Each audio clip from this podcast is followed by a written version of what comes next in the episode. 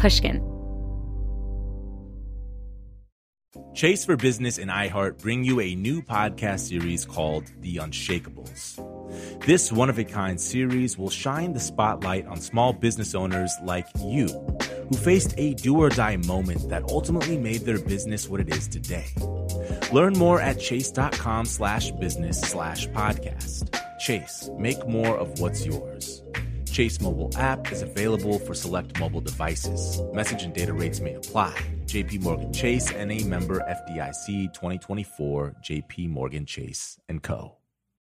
Are you ready to move your career forward? Make your comeback with Purdue Global and get college credit for your work, school life, or military experiences. With these credits, you may have already completed up to 75% of your undergraduate degree. You've worked hard to get where you are. It's time to get the recognition you deserve and earn a degree you'll be proud of, one that employers will trust and respect. When you take the next step in your life and career, make it count with Purdue Global, Purdue's online university for working adults. Start your comeback at purdueglobal.edu.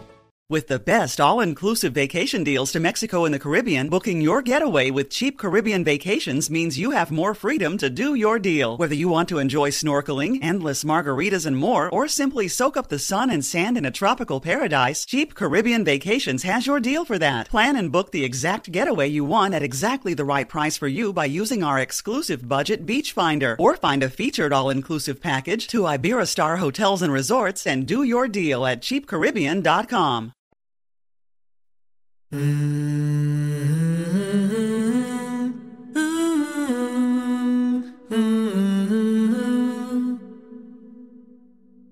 was never um, a socially skilled kid. I never knew what to say. Someone would come up to me and, and they would say, Look at my new doll. And I would say, I like elephants and and they would just like look at me and, and I I never understood what I did wrong. I was always saying and doing the wrong thing. That's John Elder Robison. He's always had a gift for understanding machines, first as a sound engineer, then as a car mechanic. But the one thing he always felt was lacking was his ability to connect with people emotionally. He says he often felt depressed and anxious about his interactions. And over the years, he'd done a number of things to try and foster a deeper connection with others. Then in 2008, John came across a unique opportunity. He was given the chance to participate in an experimental brain study that he hoped would, quote, increase his emotional sensitivity.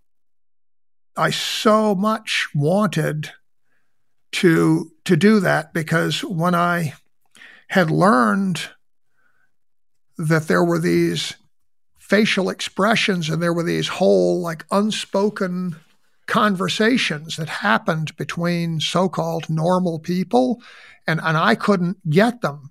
It was like there were two whole conversations going on and I could only hear one of them and I thought if only I could hear the other one, if I only I could understand it, I would be happy. And that was this like fantasy I built up in my mind that if I could see these things in other people, my life would be beautiful on today's episode, when you discover that the thing you most wanted to change about yourself didn't actually need changing. I'm Maya Shankar, and this is A Slight Change of Plans, a show about who we are and who we become in the face of a big change.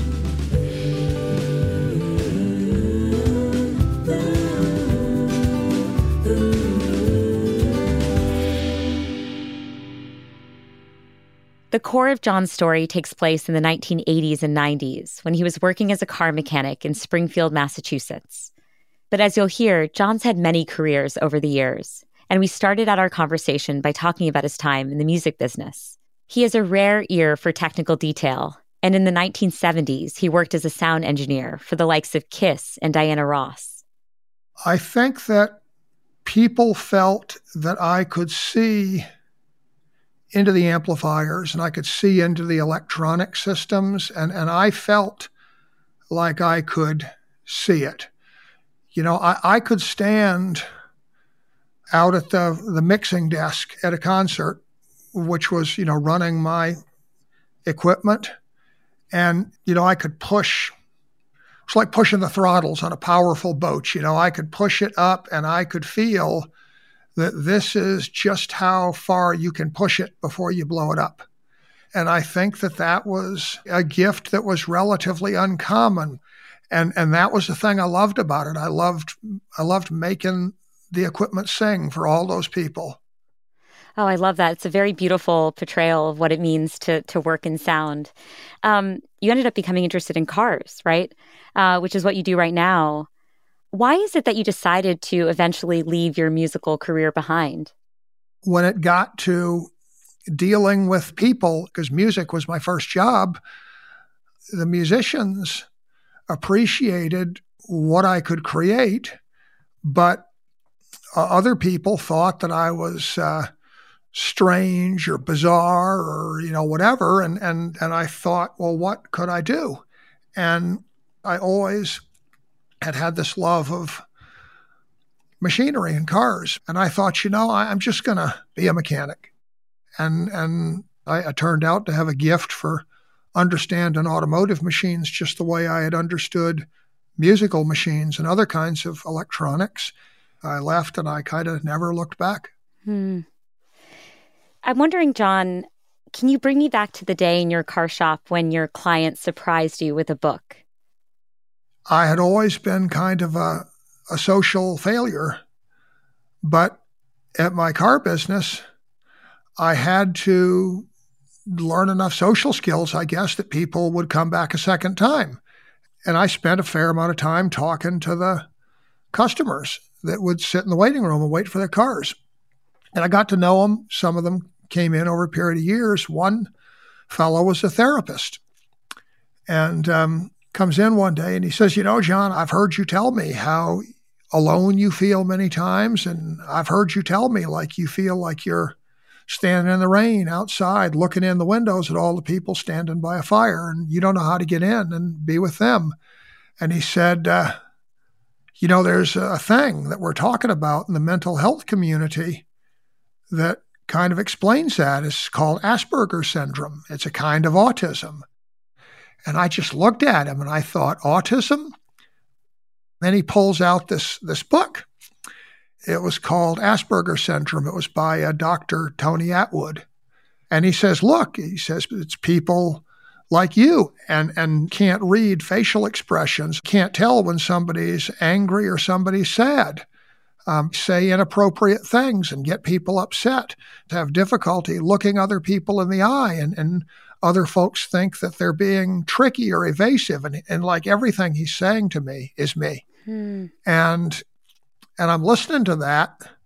And first, I was like stunned at him telling me that I had this kind of autism.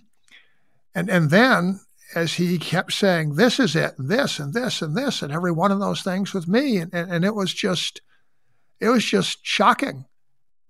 It just like totally came out of the blue. It's not like I was sitting in a therapist's office saying, Doctor, tell me what's wrong with me. It's like I was sitting behind the desk at my car repair place. and this is just thrust in front of me. And it was shocking. You're you're having this this life-changing moment. And I'm wondering, what did it feel like to have this kind of clarity for the first time? Well, my first thought was okay, if I have this Asperger thing, how do I get cured? And he said, Well, it's not a disease, it's just how you are. People with autism, that's how they are. And people with Asperger's, that's how you are. He says it's like being short or tall or, you know, whatever. It's just, it's how you are. But then, after it sinks in, there's no cure. Well, now I know I have all this trouble and it's never going to end. And I was really sad. But I couldn't help reading the, the book he had left me. And at first, I had thought, wow, people told me I was mental and stupid and, and sociopathic and stuff. All my life, I heard these kinds of things. And, and now here he is telling me I'm not any of those things. I'm a, a person with this Asperger's. Hmm. And that explains why I've had all this trouble in my life. But gradually I realized I can take the knowledge from that book hmm. and I can teach myself to act differently. I can teach myself that even if it makes me uncomfortable to look in your eyes, when you're talking to me, I can look at your cheeks. I can look at your mouth. And when I did that, it was kind of amazing because people responded better to me. Um, even though I couldn't tell about people's body language and expressions, after reading Attwood's book, I understood that I, I would get too close to people and I would make them feel threatened. So I could just make a rule. If I held my arm out in front of me, I could say, I won't get any closer to you than two arms lengths when we're talking in the waiting room. And I began to see that I could change how I behaved. And it really changed my life for the better. And, and that's when I started to go from feeling, oh boy, you know, I understand why I had all this trouble, but it's hopeless, to thinking, you know, I, I can change my life completely with this knowledge. And, and that was a really, really big deal for me. Did it lead you to reinterpret your past? You had experiences with depression. Did it help you understand aspects of that differently now? The thing I had always wanted was to feel like I was a, a normal person. And, and so when I learned about autism, I had an explanation for why things had gone wrong with me and for why I was a second rate person. And I have to say that today we have this, you know, really different autism awareness. And to say that I was a second rate person, that's like a, a, bad thing to say now. But, you know, that's how I felt. I felt like I was second rate. And, um, and I wanted so much to be normal. Hmm. And so I thought, you know, I should write my own story about growing up and learning about this Asperger autism thing. And, and that was what gave me the courage to write what became Look Me in the Eye. And the book came out, and, and all these people started reading it. And, you know, one of the people who read it was this postdoctoral researcher at Harvard Medical School. And she showed up at a talk I was doing at a bookstore. And she said, We're doing a, a study that's aimed at uh, possibly helping autistic people see um, emotional cues and read expressions in, in other people. And we're hoping that your talks are attracting autistic people in the audience. And maybe you could hand out flyers for our study and you could attract some volunteers for us. And I was like thinking, yeah, I'll, I'll tell people, but I want to do it.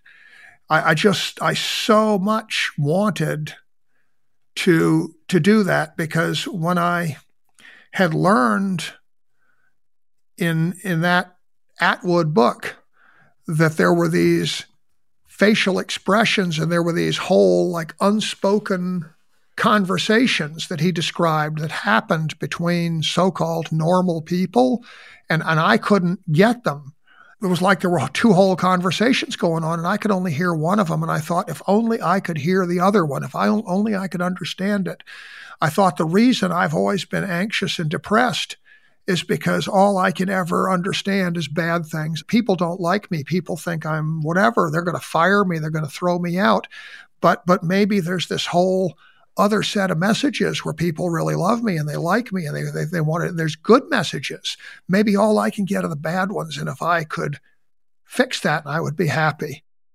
And that was this like fantasy I built up in my mind. And so when she came along and she said, well, We're doing this study hoping to do that, I thought, Well, maybe it would work. Maybe that would happen for me. Yeah, you know, you've written that autism gave you, quote, a mixture of disabilities and gifts. Can you share more about this and how it affected your decision to enroll in this study?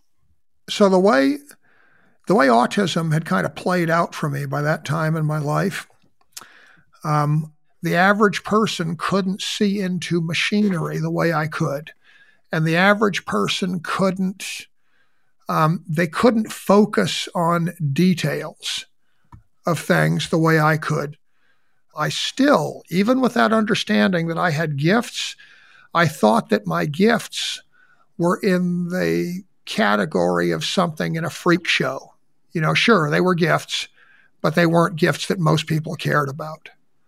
And and the things most people do care about, I couldn't do.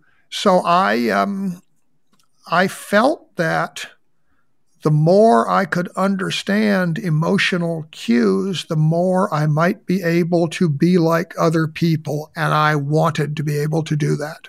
Yeah. You know, it's it reveals so much to me about where you're at psychologically with respect to your self image and self perception that you would want to jump at this opportunity, right? And, you know, just to let listeners in on the specifics of this study that you were signing up for, it was not without risk, right? It used TMS, transcranial magnetic stimulation, um, to activate specific areas of your brain using high power magnetic fields. I mean, it's it's hard to imagine not having a little bit of trepidation, right? Some fear associated with getting enrolled in this kind of study. Is that right? You know, you might have thought of it that way as a person who was educated in neuroscience. Hmm. Um, I didn't see it that way. Um, the idea of TMS was or is that they take a coil of wire, which is the basis for an electromagnet, and um, and they fire a bunch of electricity into it, and it induces a powerful magnetic field in that wire. They would put that on your head, and so they would fire a pulse of magnetic energy into your head when they put electricity into the wire. Well, I had worked with really, really powerful coils of wire and magnets in, in making sound systems. And, and it's funny because so many people, in, in retrospect, they said, Weren't you scared of that? And, and no, yeah. because of my background in making high power electronic systems, I was scared at all. I thought, Bring it on. Wow, that's so interesting. Um, I, I, I want to push you a little more here, though, right? Because it's one thing to be building electronic equipment, it's another thing to have specific parts of your brain activated by technology? Um, I just, I really thought there was, I thought there was just like so much more that I was missing. And if I could possibly see it, it would be, um, it would be huge revelation for me. It would be such a huge positive thing. Was your family as enthusiastic about this as you were? No, my family wasn't enthusiastic at all. And my wife, she said, you know, when it comes to getting involved in experiments to change myself, she said, You're good just the way you are. Why do you want to change yourself? And I said, I wanna I wanna feel like other people. I wanna have people want to be my friend and stuff. And she said, People do want to be your friend. People like you. You have friends. And I, I said, well, I, I, just feel like there's something more, you know? Hmm. So you, you decide to enroll in the TMS studies. And I'm wondering if you can set the scene for me. You know, to do the study, they said to me, well, we're going to stimulate these different areas of your brain. And the way we're going to tell if anything happens is we're going to show you on a computer monitor people making faces, people doing things. And we're going to ask, is it, is it jealous? Is it anxious? Is it eager? You know, they'll, they'll have these different emotions and, and you'll push buttons for what you're seeing. And they said, we don't care if you don't get it right. Then we're going to do this stimulation on you and we're going to put you right back in front of the machine. We'll show you another set of faces and we'll see if your responses are more or less accurate or the same. That's that's how we'll tell. So they put the images in front of me before the stimulation, and I didn't. I didn't have a single idea what I was seeing. So then they sit me down and, and they start firing these pulses. It's one pulse a second. And the thing goes click, click, click. And every time it, it would fire, it would make a pop, and I would feel this like twitch on the top of my scalp, which they told me was the energy from the magnetic field triggering muscles in, in my scalp. And so I was sitting there, and all of a sudden, she lifts the thing off away from my head, and she said, "Come on, quick, we got to test you." And I realized half an hour had passed. Wow. And um, and so I go over, you know, it's just like ten feet, and I move across the room, and I sit down, and the faces fly in front of me, and I push the buttons, and I still don't have any idea. And I thought, well, kind of fool was I, you know, mm. I imagined that I'm going to look at those faces again and I'm going to know every single one of them. Well, I didn't. I didn't know anything. So she says, Okay, that's good. And I said, Well, how did I do? And she says, Well, I don't know how you did, but even if I did, I couldn't tell you because it's a study. So then study, yeah.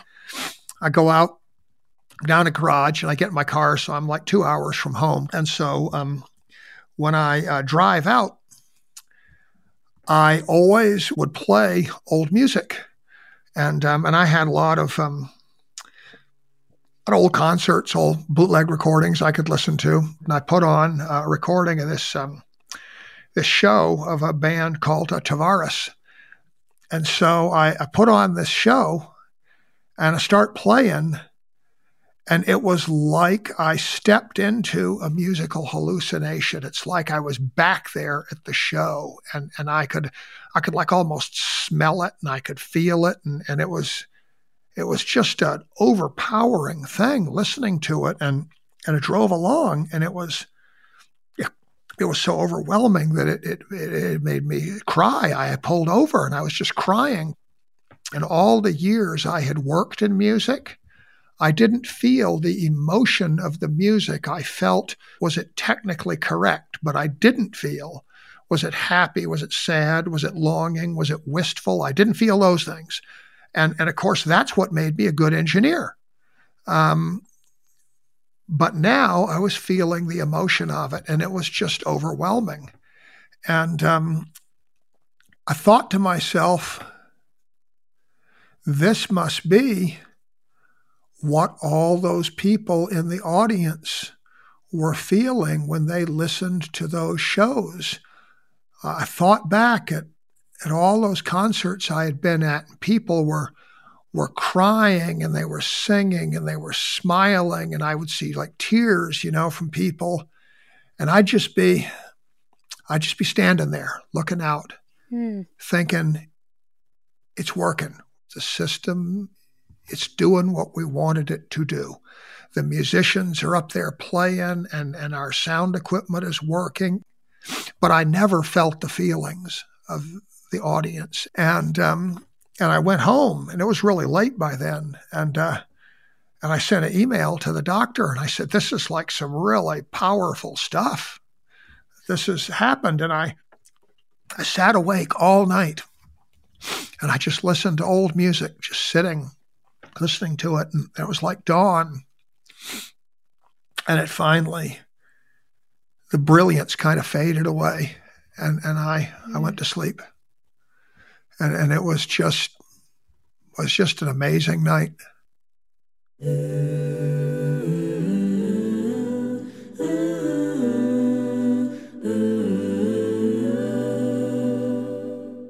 We'll be back in a moment with a slight change of plans.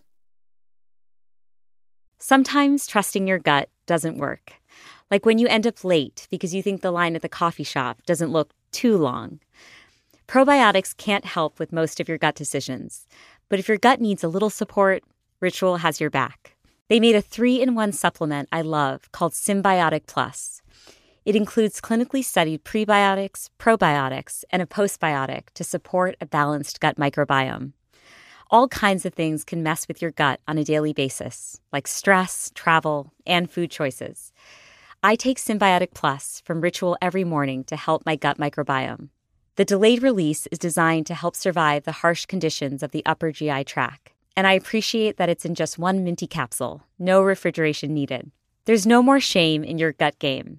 Synbiotic Plus and Ritual are here to celebrate, not hide your insides. Get 20% off your first month for a limited time at ritual.com slash slight.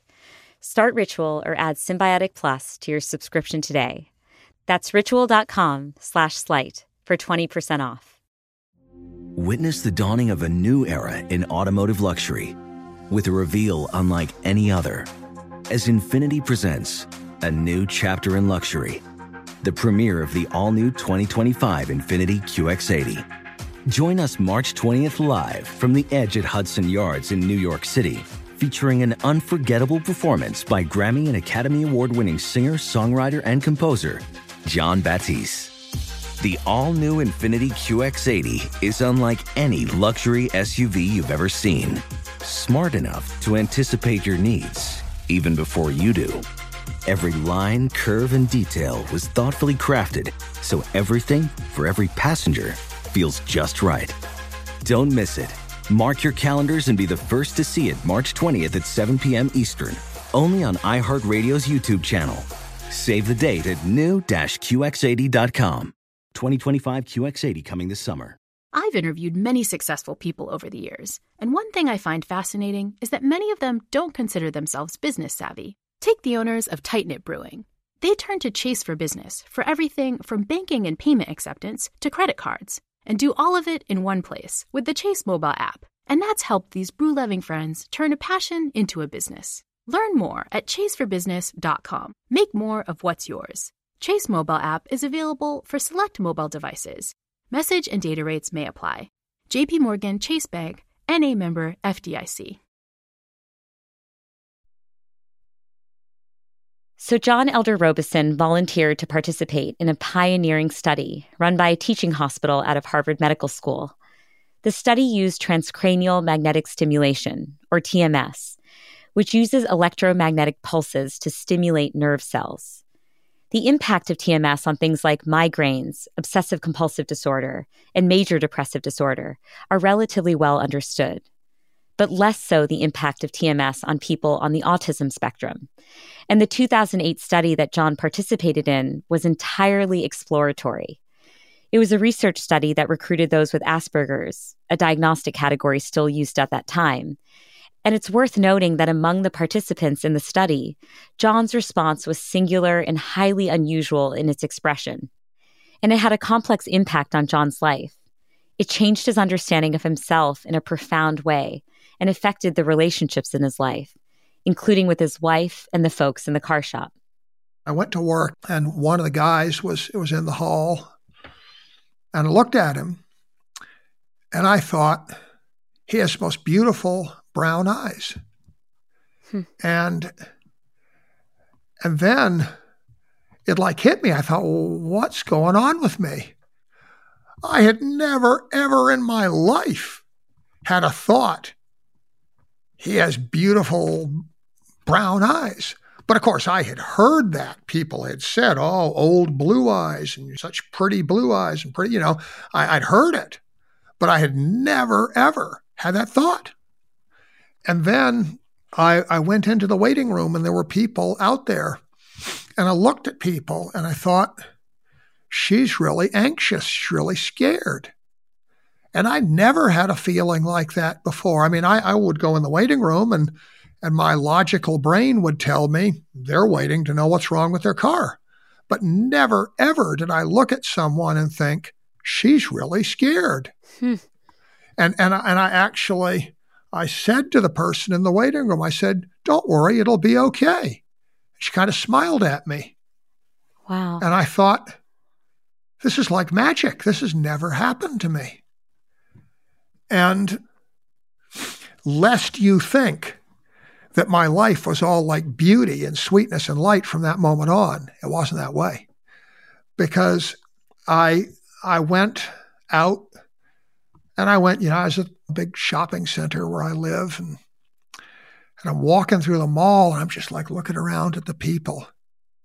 And it was not beauty and sweetness and light. It was like fear and anxiety and worry and jealousy and all these things. They're all coming at me from a million different directions. And It's just like this, this wave of, of emotion. And I thought, holy shit, I, uh, I thought, what kind of fool was I now? And you know, as I went through life, that faded away, luckily. But sorry, that meaning my ability to see those emotions in people dissipated over the next few weeks. But while it lasted, it was overwhelming. It was like devastating to me. I mean, I so appreciate the complexity you describe. And from what I understand, while the very acute results of the TMS have dissipated over time, there is this element of you can't unsee what you've seen, right? And you are um, you are altered permanently from this experience in terms of your perspective of the world. And I also felt like my dream was kind of shattered. This idea that if I could see these things in other people, my life would be beautiful.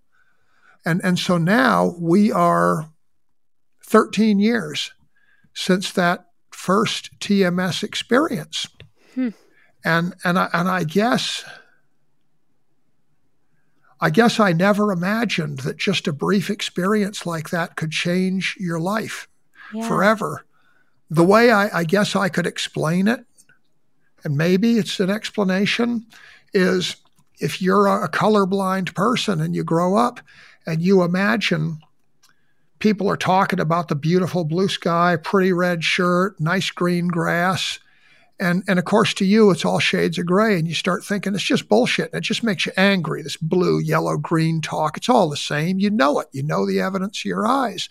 And you go into some doctor's office and they do something to you, and you walk out and you see color and you realize, holy shit, these people were telling the truth. It's really what it is. Mm. And then the ability fades away. Yeah. Well, even if you go back to see in a black and white world, you are never going to forget that all those other people are seeing yellows and blues and greens, and you're going to try your hardest to discern which shade of gray is yellow and what's green and can i determine green by context mm. you know that's a lawn so that must be green and you're going to always be changed I don't, I don't know what to say except that I'm I'm changed all these years later. Yeah. And and the insight I think has been empowering, yeah. but it was a really really rough ride. Yeah. So it was a very mixed bag. It was it was a very mixed thing.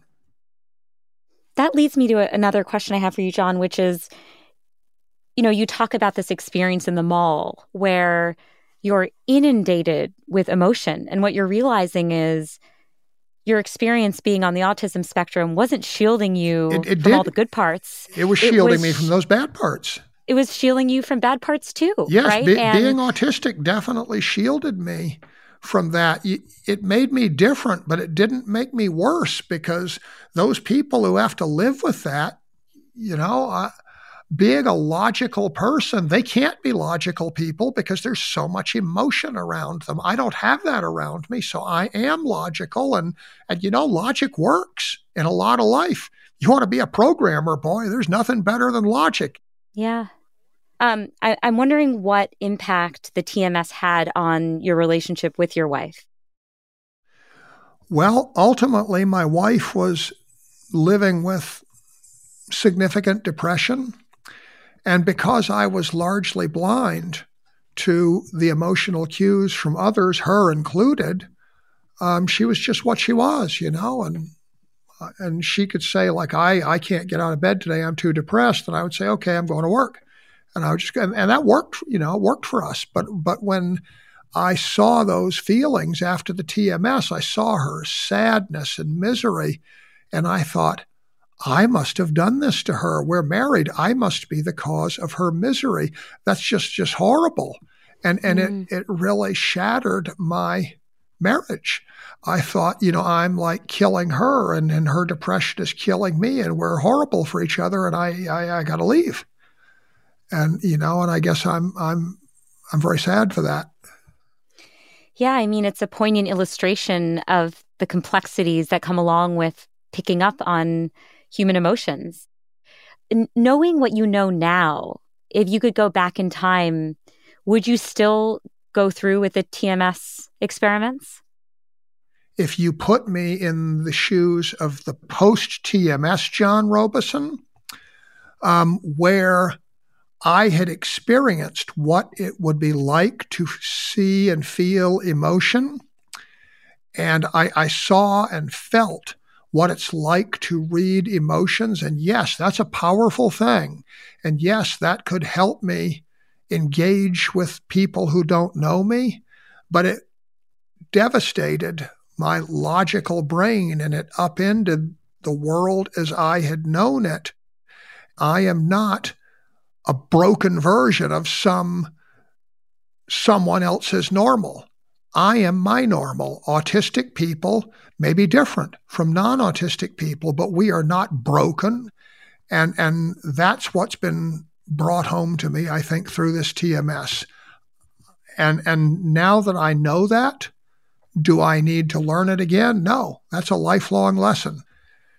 And that's a gift the TMS gave me that I truly understand that as an autistic person, I am my normal and I'm a good normal, as much a complete, correct person as anyone else.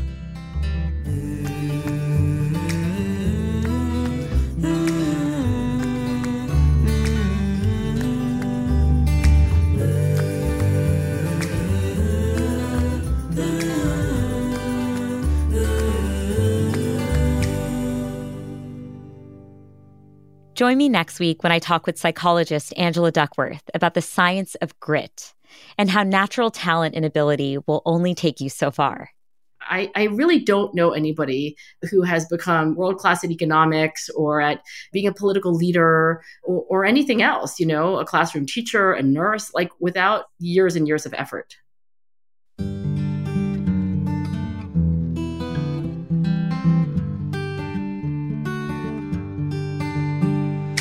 A Slight Change of Plans is created, written, and executive produced by me, Maya Shankar.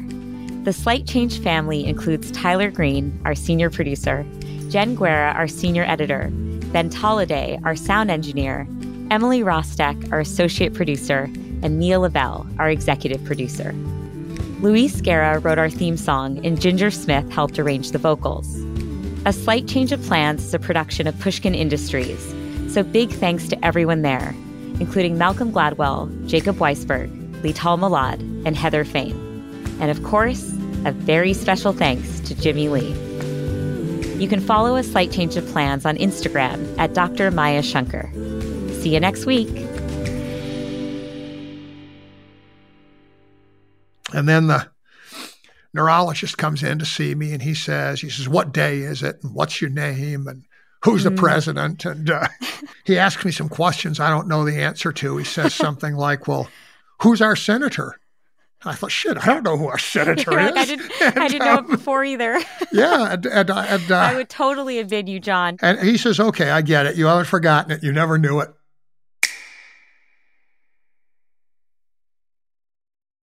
Infiniti presents a new chapter in luxury the premiere of the all new 2025 Infiniti QX80, live March 20th from the edge at Hudson Yards in New York City, featuring a performance by Jon Batiste. The all new 2025 Infiniti QX80 is an SUV designed to help every passenger feel just right. Be the first to see it March 20th at 7 p.m. Eastern, only on iHeartRadio's YouTube channel. Save the date at new-QX80.com. Don't miss it. 2025 QX80 coming this summer. Does money stress you out? Let Facet flip your financial chaos into clarity. Finding Facet immediately put us at ease. Facet's innovative approach to financial planning ensures your money works as hard as you do, enabling members to experience the joys of having your finances in order. And that makes us Facet for life now, I guess. Visit Facet.com, F A C E T.com to learn more. This ad is sponsored by Facet. Facet Wealth is an SEC registered investment advisor. This is not an offer to buy or sell securities, nor is it investment, legal, or tax advice. These testimonials are from current Facet members who are not compensated. All opinions are their own and not a guarantee of a similar outcome. With the best all inclusive vacation deals to Mexico and the Caribbean, booking your getaway with cheap Caribbean vacations means you have more freedom. Whether you want to enjoy snorkeling, endless margaritas, and more, Cheap Caribbean Vacations has your deal for that. Plan and book using our exclusive budget beach finder or find a featured all inclusive package to Hyatt Ziva Riviera Cancun at cheapcaribbean.com. That's cheapcaribbean.com.